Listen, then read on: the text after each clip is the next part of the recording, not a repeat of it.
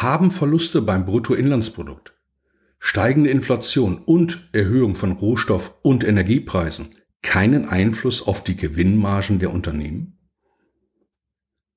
Und sind die Vertriebler auf die kommenden Preisgespräche wirklich vorbereitet? Herzlich willkommen zu einer neuen Podcast-Episode. Mein Name ist Hubertus Kuhn.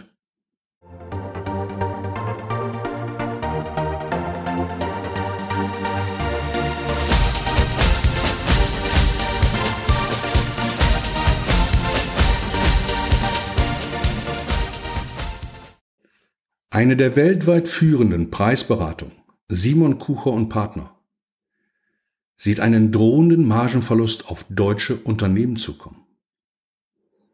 Dieses hat sie in ihrer diesjährigen Global Pricing Study eindrucksvoll dargestellt. Bereits in meinem letzten Beitrag kam ich kurz auf die Verringerung des Bruttoinlandsproduktes von 4,9 Prozent im letzten Jahr zu sprechen. Allein diesen Punkt halte ich vertriebstechnisch schon für so ausschlaggebend, dass sich Vertriebler und Vertriebsorganisationen damit beschäftigen sollten. Nach dem Verlust von 4,9 Prozent bleibt immerhin noch ein Kuchen von 95,1 Prozent. Hier stellen sich jedoch die Fragen, wer kauft noch und vor allem, wer verkauft noch. Allein der Verlust am Bruttoinlandsprodukt hätte schon ausgereicht, um den Vertrieb auf kommende Preisgespräche einzustellen. Das Statistische Bundesamt meldet für den Monat April 2021 eine Verteuerung von 10,3 Prozent für ausländische Güter im Vergleich zum April des Vorjahres.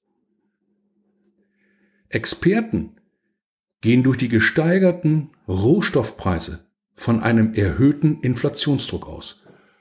Und diese Entwicklung kommt zum Verlust am Bruttoinlandsprodukt hinzu. Sind Unternehmen darauf vorbereitet? Ist der Vertrieb auf Preisgespräche vorbereitet? Mein Eindruck ist, dass sich nur wenige Unternehmen damit beschäftigen. Vielmehr beschäftigen sich die meisten Unternehmen damit, eine Preiserhöhung in diesem Jahr umzusetzen. Die äußeren Rahmenbedingungen weisen auf Preissenkungen hin und die Unternehmen möchten dennoch die Preise erhöhen. Eine solche Situation für den Vertrieb hat es seit Jahren nicht mehr gegeben. Über Jahre hinweg waren Skills eines Preismanagements nicht gefragt. Steigende Verbraucherpreise, Absatzsteigerung und Kosteneinsparung haben dieses nicht nötig gemacht. Unternehmen und Vertrieb sollten sich vorbereiten. Preisstrategie und Preismanagement liegen in der Verantwortung der Unternehmensleitung. Dem Vertrieb obliegt die Preisgesprächsführung. Und diese erfordert gerade in der jetzigen Situation einer guten Vorbereitung. In meinen Ausführungen zu den Veränderungen im Kundenverhalten erwähnte ich bereits, dass sich gerade der Bereich Einkauf über die letzten zwölf Monate verändert hat. Bedingt durch die Pandemie hat sich der B2B-Einkauf viel vom B2C-Business abgeschaut und erwartet, dass er Preise und Produktkonfiguration online erledigen kann. Die Vertriebsmannschaften sollten dieses in ihren Überlegungen und Argumenten berücksichtigen. Einkaufsargumentationen wie Mitbewerber zu billig und zu teuer sind für den Vertriebler Tagesarbeit. Ich bin jedoch davon überzeugt, dass diese Argumentation über die nächste Zeit mit einer hohen Intensität und Nachhaltigkeit seitens des Einkaufs vermittelt wird. Denn wie ich bereits oben erwähnte, der Markt ist kleiner geworden und die Anzahl der Anbieter hat sich nicht verändert. Und diese Situation führt eher zu Economy statt zu First-Class-Preisen. Das Training der Vertriebsmannschaft auf kommende Preisgespräche sollte folgende Themen beinhalten. Was führte zu dieser Situation? Und hier ist die gesamtwirtschaftliche Betrachtung der jetzigen Situation gefragt.